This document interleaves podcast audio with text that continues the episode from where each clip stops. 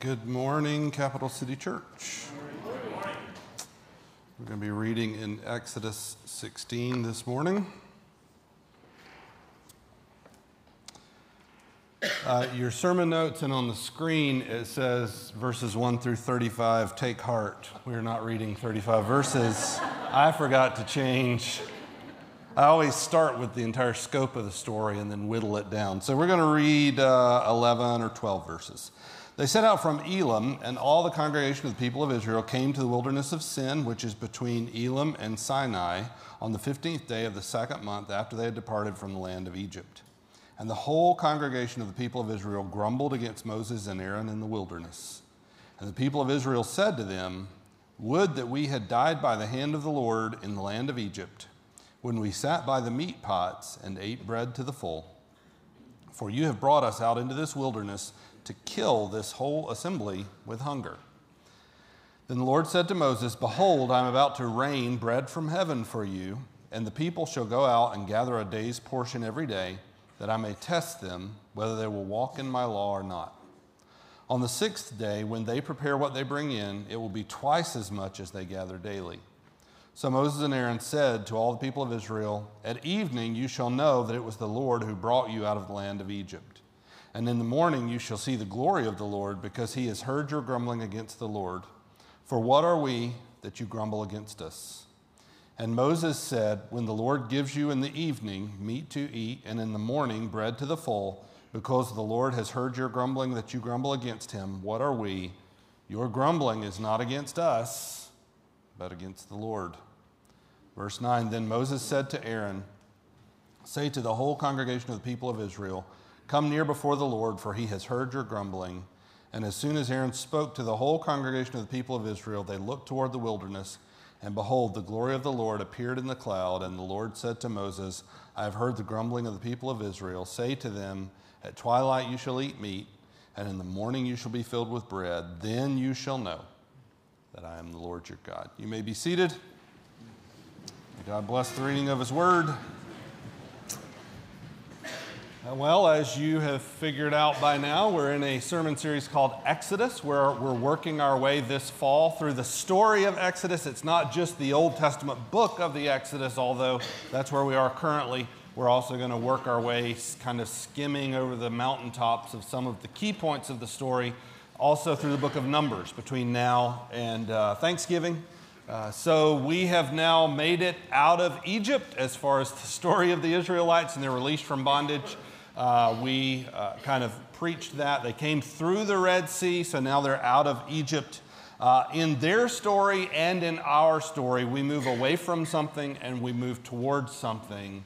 Listen, so while you may be praying that God would release you, that God would relieve you, that God would deliver you. It's not wrong to pray those prayers, by the way. It's not wrong for us to ask God to remove our pain or remove our difficulty or remove our suffering. It's not wrong.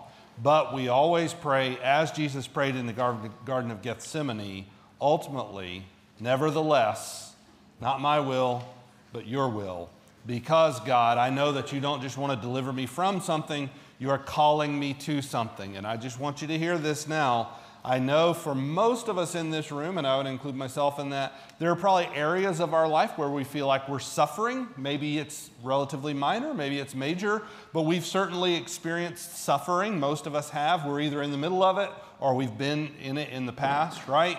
So, what we don't realize is so often what God's calling us to, the path to that goes through suffering and difficulty. And so, uh, as we talk today, uh, part five of this series, as you see on your sermon notes, our title is Leaving Scarcity Through Provision. So, as we're going to leave scarcity, the path out is going to be through believing in God's provision, that even though things may seem scarce, we can believe that God's going to provide what we need. God doesn't always provide what we want, right? See, I was wondering if you were listening. And that was the test. God doesn't always provide what we want, does He? Amen. There you go. Because if He did, I'd be driving a Ferrari. Here we are. Well, I don't know what to say, right? God doesn't always provide the things that all of our wildest dreams coming true, right? You can make a lot of money in the religious world by telling people that God will give you whatever you want if you have enough faith, but that's not the story of the Bible. God provides our needs. So often we mix up our needs and our wants, right? Dependence on God is the belief that He can provide, listen, and that He will provide. Not just that He can, not just that He has the power, but that He actually will provide for us. That we're going to depend on God's providence, we're going to depend on God's sovereignty, we're going to depend on God's miracle working power, that He will provide our needs at the right time and in the right way. So, the idea of scarcity actually is a very interesting subject. Uh, when we are experiencing scarcity, right? When we're experiencing a lack of extra, it actually begins to reprogram the way that we think. And so I brought up this book up here, and you don't have to read it. You don't have to, it's called Scarcity. There's a title for you to remember, right? Uh, came out years ago. It, it was a, I think, I'm pretty sure it's a New York Times bestseller, right? And it's not a religious book at all, but it's about how uh, scarcity, anytime a human experiences scarcity, it actually begins to change the way that you think listen to this, see if this doesn't make sense to you. And actually, when you're in the throes of scarcity, it can really uh, enable you in bad ways to make really bad decisions. How many of you have ever seen someone who was experiencing some sort of scarcity and then you watch the decisions they're making and you're going, well, my goodness. That's how you got scarcity, right? Well, actually, there's some science behind it that scarcity can rewire our brain and it temporarily changes our brains and it actually decreases our cognitive performance. In other words, scarcity really does change the way that you think if you're human. And it doesn't change it for the good. It doesn't change it for the positive. And so for you and I, this is the part that's not in the book, right? That's the explanation of, of how we got here. But for you and I, as believers, we can know that faith can bridge that gap. Faith can bridge the gap for us out of scarcity into believing that God's going to provide what we need at the right time and in the right way. So here's the thing we're going to start kind of what I'm about to say to you is difficult, okay? It's going to be tough to hear. But we're going to work our way through this story, and we actually end on a high note because I think the story ends on a high note. I think the story ends in a very encouraging way, even for people who don't get it right. How many of us in here don't get it right sometimes? Yeah, all of us, right? We just we we mess it up, and so then we're kind. Of, if you're like me, and I bet some of you are at least, uh, we wonder: Am I experiencing scarcity because I made bad choices? Well, maybe that's true. I don't know. Am I experiencing scarcity because of God's judgment on me? Okay, now you've got to start treading lightly because that's not how God works. Okay? But I will say this listen, Exodus really is, this is the tough part, by the way. See, I set you up there. We're excited. Now here comes the tough part. Exodus, really, the storyline of the Exodus, not just the book, not just the Bible book, but the story, the narrative of the Israelites and their release from bondage in Egypt and they're moving toward the promised land, that entire storyline really is a story about rebellion. But here's what I want you to see listen. From this point forward, we're no longer talking about Pharaoh's rebellion. That part of the story ended. Guess whose rebellion we're talking about from this point forward? You, you, have read the story. I love it, right? You know the story. I know the story. Here's, what, here, here's the point I want to make, and then we're going to move on. We're going to jump in very quickly and make some observations, but I want you to hear this. I'm not saying that spiritual attack is not real. I'm not saying that you don't have a real enemy named the devil. You do. Spiritual warfare is real, okay? But I want you to hear this. And I love you, I really do. But the biggest obstacle to your spiritual growth is you. It's not out there somewhere. I'm not saying that you don't get attacked from time to time. I'm not saying that that's not the case. And I know some of you lately, in fact, I've had several conversations, one on one conversations with a few of you And I know that in the last couple, three weeks, there's been some heavy spiritual warfare in your life. I'm not talking about that. I'm just saying, I've seen in my life over 30 years of walking with the Lord, most often, my biggest enemy is me. It's my stinking thinking. It's my selfishness. You know what? Listen, it turns out I really am a sinner. That's not just something that we say when Tom leads us through the confession, right? That's not just, we, like, it's for real. You want to know the biggest problem in my marriage? I'm a sinner. You know the biggest problem with my parenting? I'm a sinner.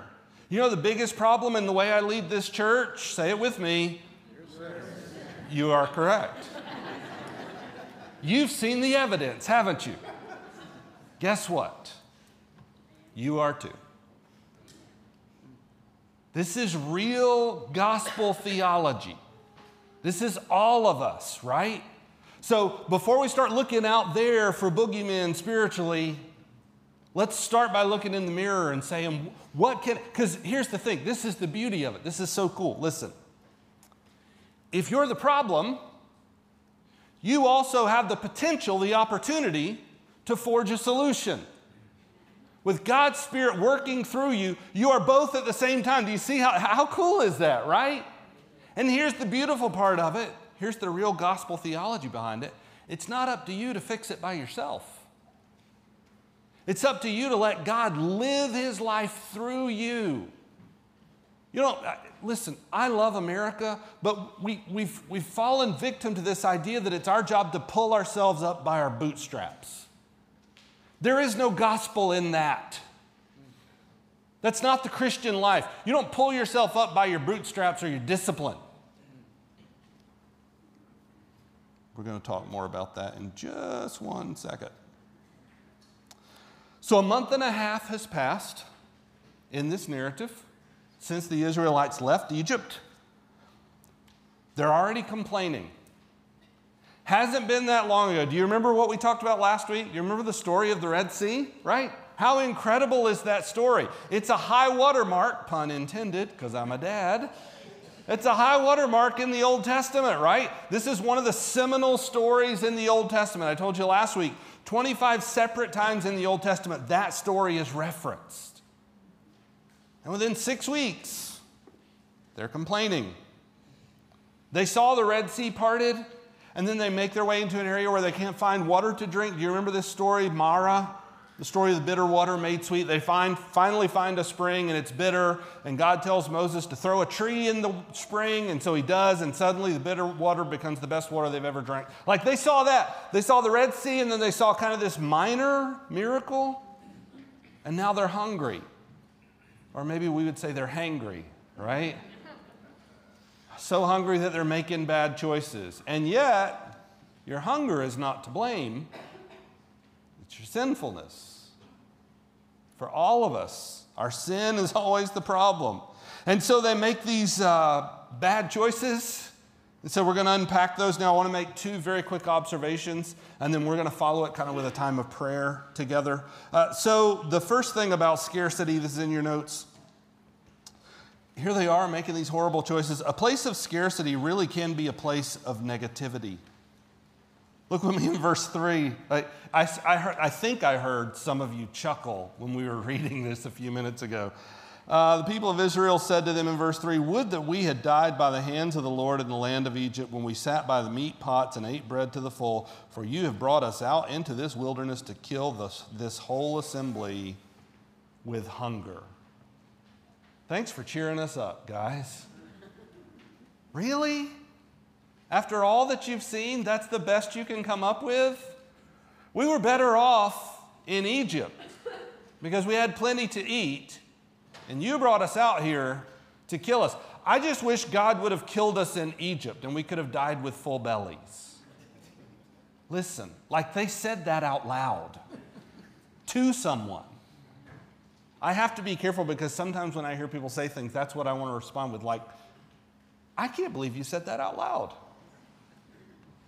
It's bad enough you were thinking it, but to say it out loud, I've said a few of those things myself. Have you? I wish there was a linguistic context to soften this. I wish I could tell you that in the original it's not nearly as bad as it sounds, but it's not true. This is just a bonehead thing to say.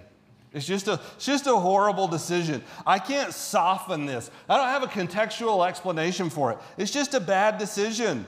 It is just as ridiculous as it sounds to you and me, and yet we've said some pretty ridiculous things on our own, haven't we? Anybody in here struggle with negativity? Anybody struggle around others who are negative? It's a joy, isn't it? And yet we can all get sucked into it negativity really come, can come out of scarcity. And I'm telling you, I've seen this in my life and the lives of others. Some people that I love dearly who struggle with negativity, and it's because there was, uh, in their past especially, there was a, there was a layer of, of scarcity, and they don't even realize how it reprogrammed the way that they think and the way that they speak and the way that they treat others and make decisions. So, three observations very quickly about distortion this, this negative distortion that we experience, right? The first one is that distortion brings drama. distortion brings drama. Oh, that we would have died by the hand of the Lord in the land of Egypt. What an exaggeration. What an exaggeration. And yet, exaggerating is exactly what we do when we allow a scarcity mindset and, and not choosing to exercise faith in God, not choosing, listen, even though circumstances and sometimes even your own mind pull you away from it, not choosing to lean our weight into our faith in God and who God is we can tend to exaggerate our present difficulties. I put this in your notes very quickly from Mark 4:38. You remember the story of Jesus and that he's with disciples on the Sea of Galilee and they're in the boat and there's a bad storm and he's asleep down in the bottom of the boat. You remember that story? This is the kind of the tail end of the story. He was in the stern asleep on the cushion. They woke him and said to him, "Teacher, do you not care that we are perishing?" I just sometimes wonder if there are some questions that we shouldn't even answer. Like, did he care? Do you guys think he cared? Yeah, you're in church, so you should. Probably the answer is yes. Yeah, absolutely he cared. Now, I'm not minimizing the storm. And by the way, these were fishermen. It was probably a pretty bad storm. We see a really bad storm later in his ministry, don't we? And he comes walking to them in the middle of it. And yet, to ask God a question like this, do you even care? I know in our human mind, in our frailty, we think this way, this is the way that our mind works. But he did care. Listen, and they weren't perishing, they were just scared. It's okay to be scared. But I'm telling you, a place of scarcity and a place of fear will almost immediately look at me. It will springboard you into doubt and it will give you an excuse to stay there. And you have to be careful with it.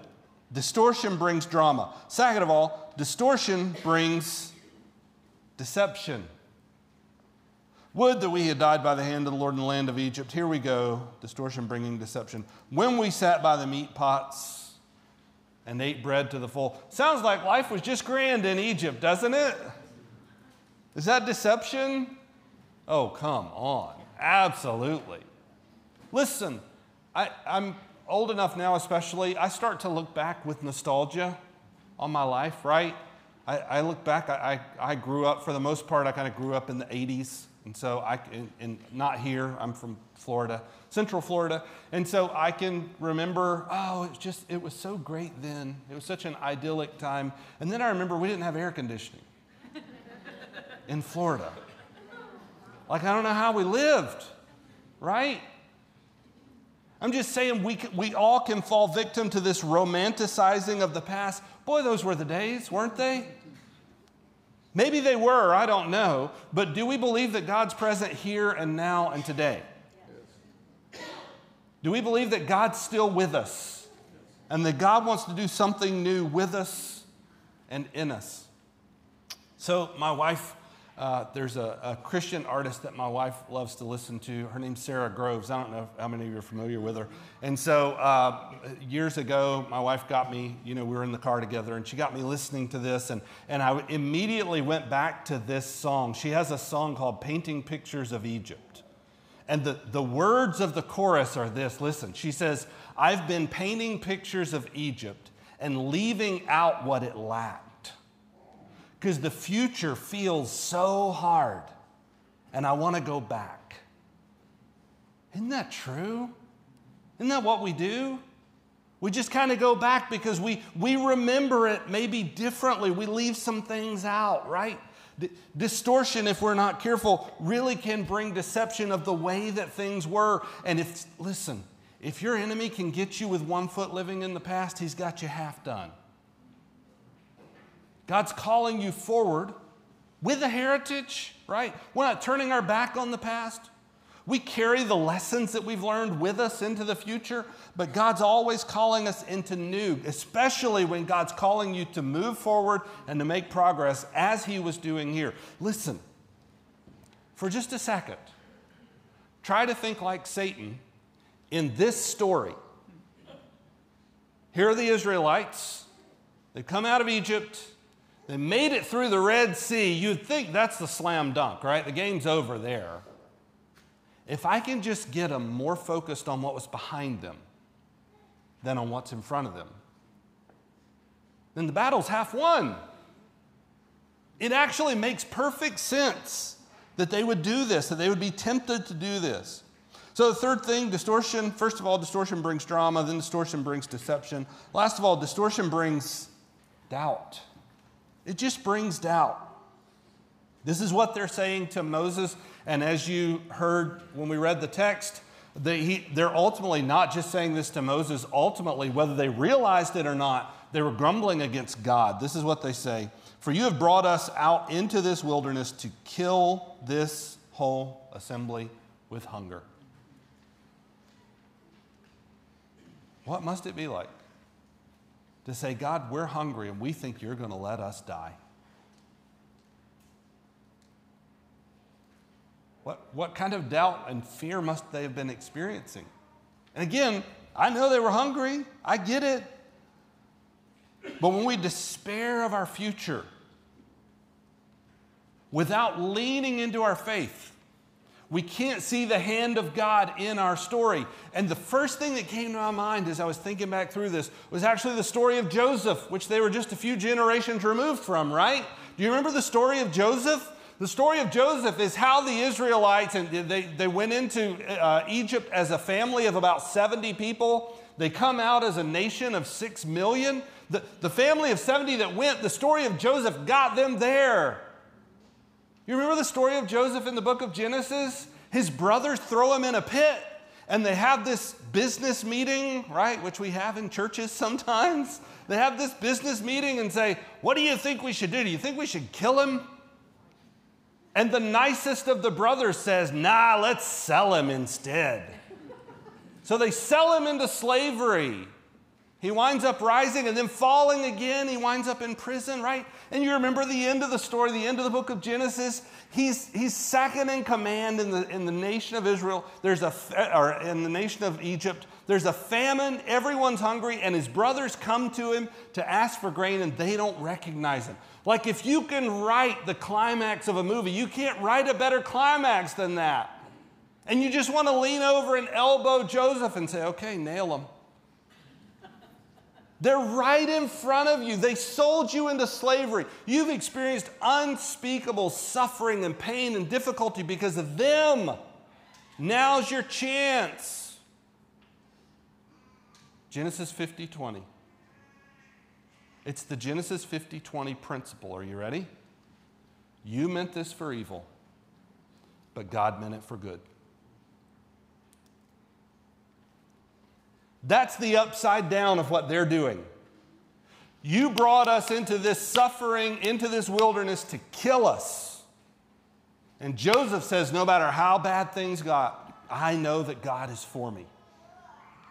No matter how much I've suffered, I know that God is with me. And I know that even though other people may be attacking me, even though others may have set themselves up against me, God has my back. And He's with me, and He's for me, and He's going to bring something great about this.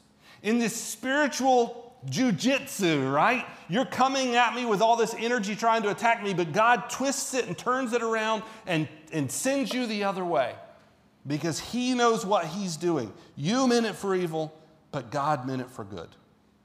Place of scarcity can be a place of negativity. Here's the second point provision always points us back to God and His providence. Provision always points us back to God and His providence. Look with me in verse 12.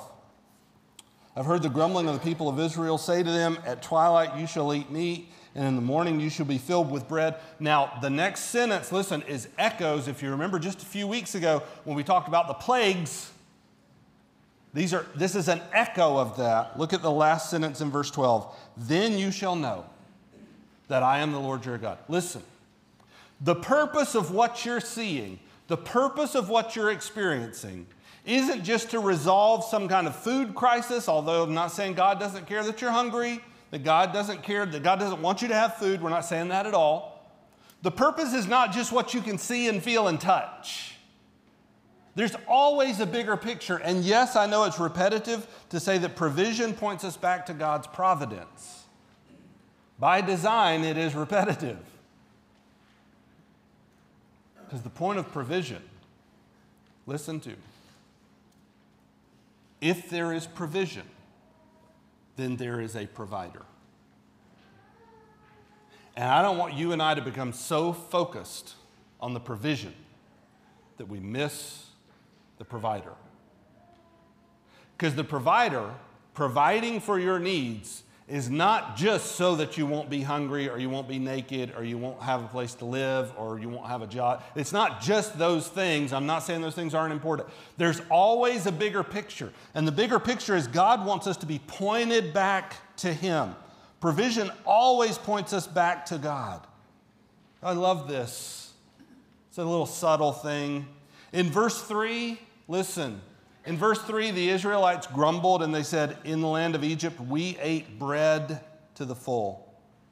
We ate bread to the full. In verse 12, God's response is, In the morning you shall be filled with bread. We ate bread to the full. And God's response in verse 12 is, You're about to be full. Same word. Same word. You know what I love about it? Oh, this is good. When God says it, it's passive. It's a passive voice. Listen to me. When you tell God you're hungry, you know what the most beautiful music you can hear back from Him is? You're about to be filled. Not that you, not go fill yourself. You're about to be filled. And as much as we're going to circle back to this at the end, as much as we see their grumbling in this story, God doesn't lose his patience with them. God's so patient with them. You're about to be filled. By the way, we don't escape this in the New Testament. The purpose of God's provision is to point us back to God. We don't escape this in the New Testament. It's reinforced in Matthew 6 11 in the Lord's Prayer. Jesus taught us to pray, Give us this day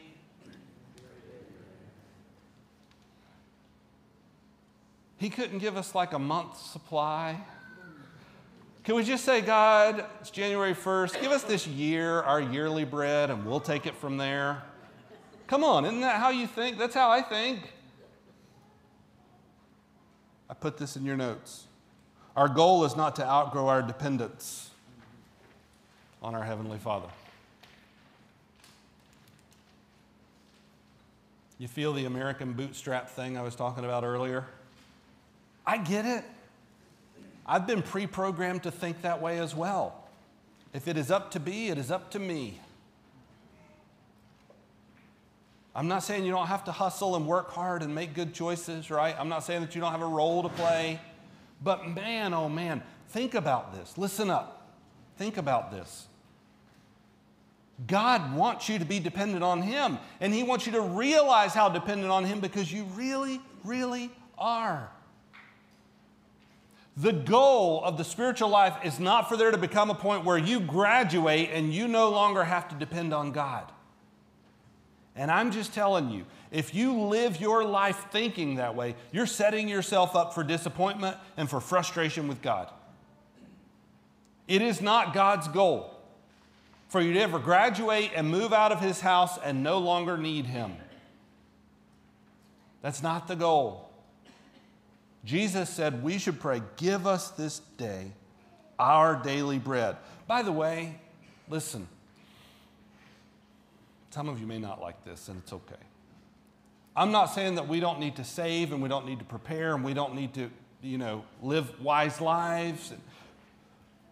But the solution, listen, the solution for worry and anxiety is not enough. That one day in the future, I'll have enough. I'll have enough money saved. I'll have enough safety in this relationship. I'll have enough, you know, the, the right kind of house, the right kind of vehicle, the right kind of job. One day I'll have enough and I'll be fully self sufficient. That is not God's goal for your life. And I'm just telling you, there's nothing wrong with saving, and nothing wrong with preparing, and nothing wrong for being ready for emergencies. But the solution for anxiety is not enough. You know why? Because there's never enough. The solution for worry and anxiety is faith. It's faith. You do your part. Do the best that you can to be prepared. But if you if you think that you're going to be able to save enough that you're never going you're going to be prepared for any situation, well, I'm going to ask you, can you imagine a 10 million dollar situation? I can. How much this is the danger when we try to combat anxiety and worry on our own. You're not big enough to solve that problem. The solution to worry and anxiety is faith. In 1 Peter 5 7, Peter told us to cast all our anxieties on Him, that's Jesus, because He cares for us. He cares for you, and He's calling you to cast your worry and anxiety on Him. Why? Because anxiety really can ruin the work of God in your life. In fact, I'll tell you this it's one of the most, one of the most effective tools that your enemy possesses is your anxiety and your worry. And it really can ruin the work that God is doing. Peter is calling us in this verse to cast our anxiety on him, and more specifically, to cast our anxiety away from us not because our circumstances are better. Because, by the way, if you look at the audience that 1 Peter was written to, they didn't have very good circumstances. Really, humanly speaking, Peter shouldn't have said those words to them because they had a pretty rough life. And yet he says, Cast all your anxiety on him, not because your circumstances are great and not because you have a firm handle on your circumstances. Listen to me and look at me. But because your God can be trusted. He deserves to be trusted. Here's the thing this story wasn't really about bread and meat. It really wasn't. This story is about faith and obedience. What God's saying to them is, and this is what He's saying to us now that you're free, will you trust me and serve me? This is the call of discipleship, by the way. I'm not questioning your faith. But as you and I want to grow in our faith and we want to grow in our obedience, this is the calling. Now that you're free, will you trust me and serve me? Now that you're free, will you follow the law that I've given you? Not because I'm some kind of harsh lawgiver, but because I really do know what's best for your life. Can you lay down your arms and stop trying to solve all your problems on your own? Can, I know this is a tough ask, but even in the midst of suffering, even in the midst of your hunger, can you trust that God's going to provide? Can you trust that God loves you and that He's sovereign enough to do it? Grace is an interesting theme in Scripture because the point of grace is we're getting things that we don't deserve. And maybe when we read this story, we think to ourselves, they don't deserve bread and, and meat, God. Listen to how much they're complaining. After all that they've seen, listen to how much they're complaining. And I think sometimes we think of grace as a New Testament theme, but it's really just a biblical theme. Because this story is a story about God's grace to undeserving people. And yes, they were complainers. And yes, they sounded silly. And sometimes that's us, isn't it? Sometimes that's us. And we don't deserve to be delivered either. Listen, aren't you glad that that's not how deliverance works? Aren't you glad that that's not how grace works? It's not about what we deserve or about what we've earned. It's about a God who loves us and who wants to do a work in our lives and He wants to do a work in our hearts. So, yeah, He's going to use our circumstances around us. John Currid, in his fantastic commentary on the Exodus, said this When the Hebrews groaned under the slavery of Egypt, Pharaoh took straw from them to make their lives harder. You remember when they were in Egypt, they were making bricks? and they had to have straw as one of the ingredients to make bricks. And when they started grumbling about how bad they were being treated, by the way, they were being treated very badly, contrary to what they said in verse 3 here. Life wasn't grand in Egypt. And when they started complaining, Pharaoh said, Well, we have been bringing you straw to make bricks. Now we're going to quit doing that. Go find your own straw, but keep making bricks. When they complained, Currid says, when the Hebrews groaned under the slavery of Egypt, Pharaoh took straw from them to make their lives harder. This is so good. Listen, Yahweh responds to the complaining by abundantly providing for them. So, at the end of the day, whether we get it right or not, God loves us and He's for us. And we have provision because we have a provider. And so, even in the midst of scarcity, may God give us the grace to shift our thinking out of this stinking thinking, right? May God give us the grace to shift our thinking and to lean all our weight into the things that we know are true. Listen, even when we don't feel like they're relevant, even when it feels like it was the other side of the world and 3,500 years ago, which it was, but He's the same God and they didn't deserve to be delivered, and they didn't deserve to have this food, and God provided it anyway. So, my question for you is not whether or not you deserve to be delivered, or whether or not you deserve to have God provide food for you, or to provide whatever it is that you need. My question is do you trust that He'll do it anyway? In Psalm 111, 4 through 5. It says, He has caused His wondrous works to be remembered. How great is that? God has caused His wondrous works to be remembered. And here you and I sit, 3,500 years later, talking about His wondrous works. I think that they've been remembered. I think that there's an entire group of people, starting with the Jewish people, but not ending with them, because it just made its way right through the thread of Christianity, that we're going to remember all that God's done good. God's called his, caused his wondrous works to be remembered. The Lord is gracious and merciful. Do you believe that? Do you believe that God really is gracious and merciful to you? By the way, the idea of grace implies that you don't deserve it.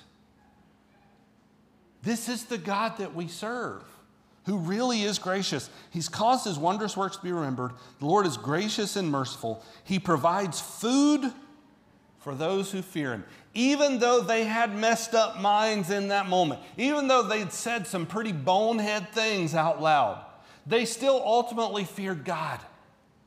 They were still following God to the best of their feeble ability. They were still following God. And He provides food for those who fear Him. He remembers What does it say? Listen, it doesn't say he remembers your covenant. That's great. I'm happy if you've committed your life to follow Christ. That's fantastic. But if you make it through, it won't be because of your faithfulness, it'll be because of His. Just let that wash over you. Let it wash over you. Listen, I'm there with you. I want to pull myself up by my bootstraps too. But it is so freeing and refreshing to remember that ultimately this thing is not up to me. Deliverance is not up to me. He remembers his covenant forever. He's not going to turn his back on you. So I want you to bow your heads where you are. I'm going to pray for us. I'm going to pray together. And then we're going to work our way back through these two verses from Psalm 111. I'm going to give you a chance to pray this idea back to God. God, thank you Thank you that we can remember your wondrous works, that we can be reminded of how faithful you are, how powerful you are, how loving you are, how present you are, how you're always with us and you're always for us. Thank you for the reminder from Psalm 111 that you are gracious and merciful. Thank you that you provide food, and all of our needs when we fear you. And that ultimately it's not about us remembering a covenant that we've made to you. Ultimately, our deliverance will come because you remember your promise to a people who are undeserving. It's not about us being faithful because we are not faithful.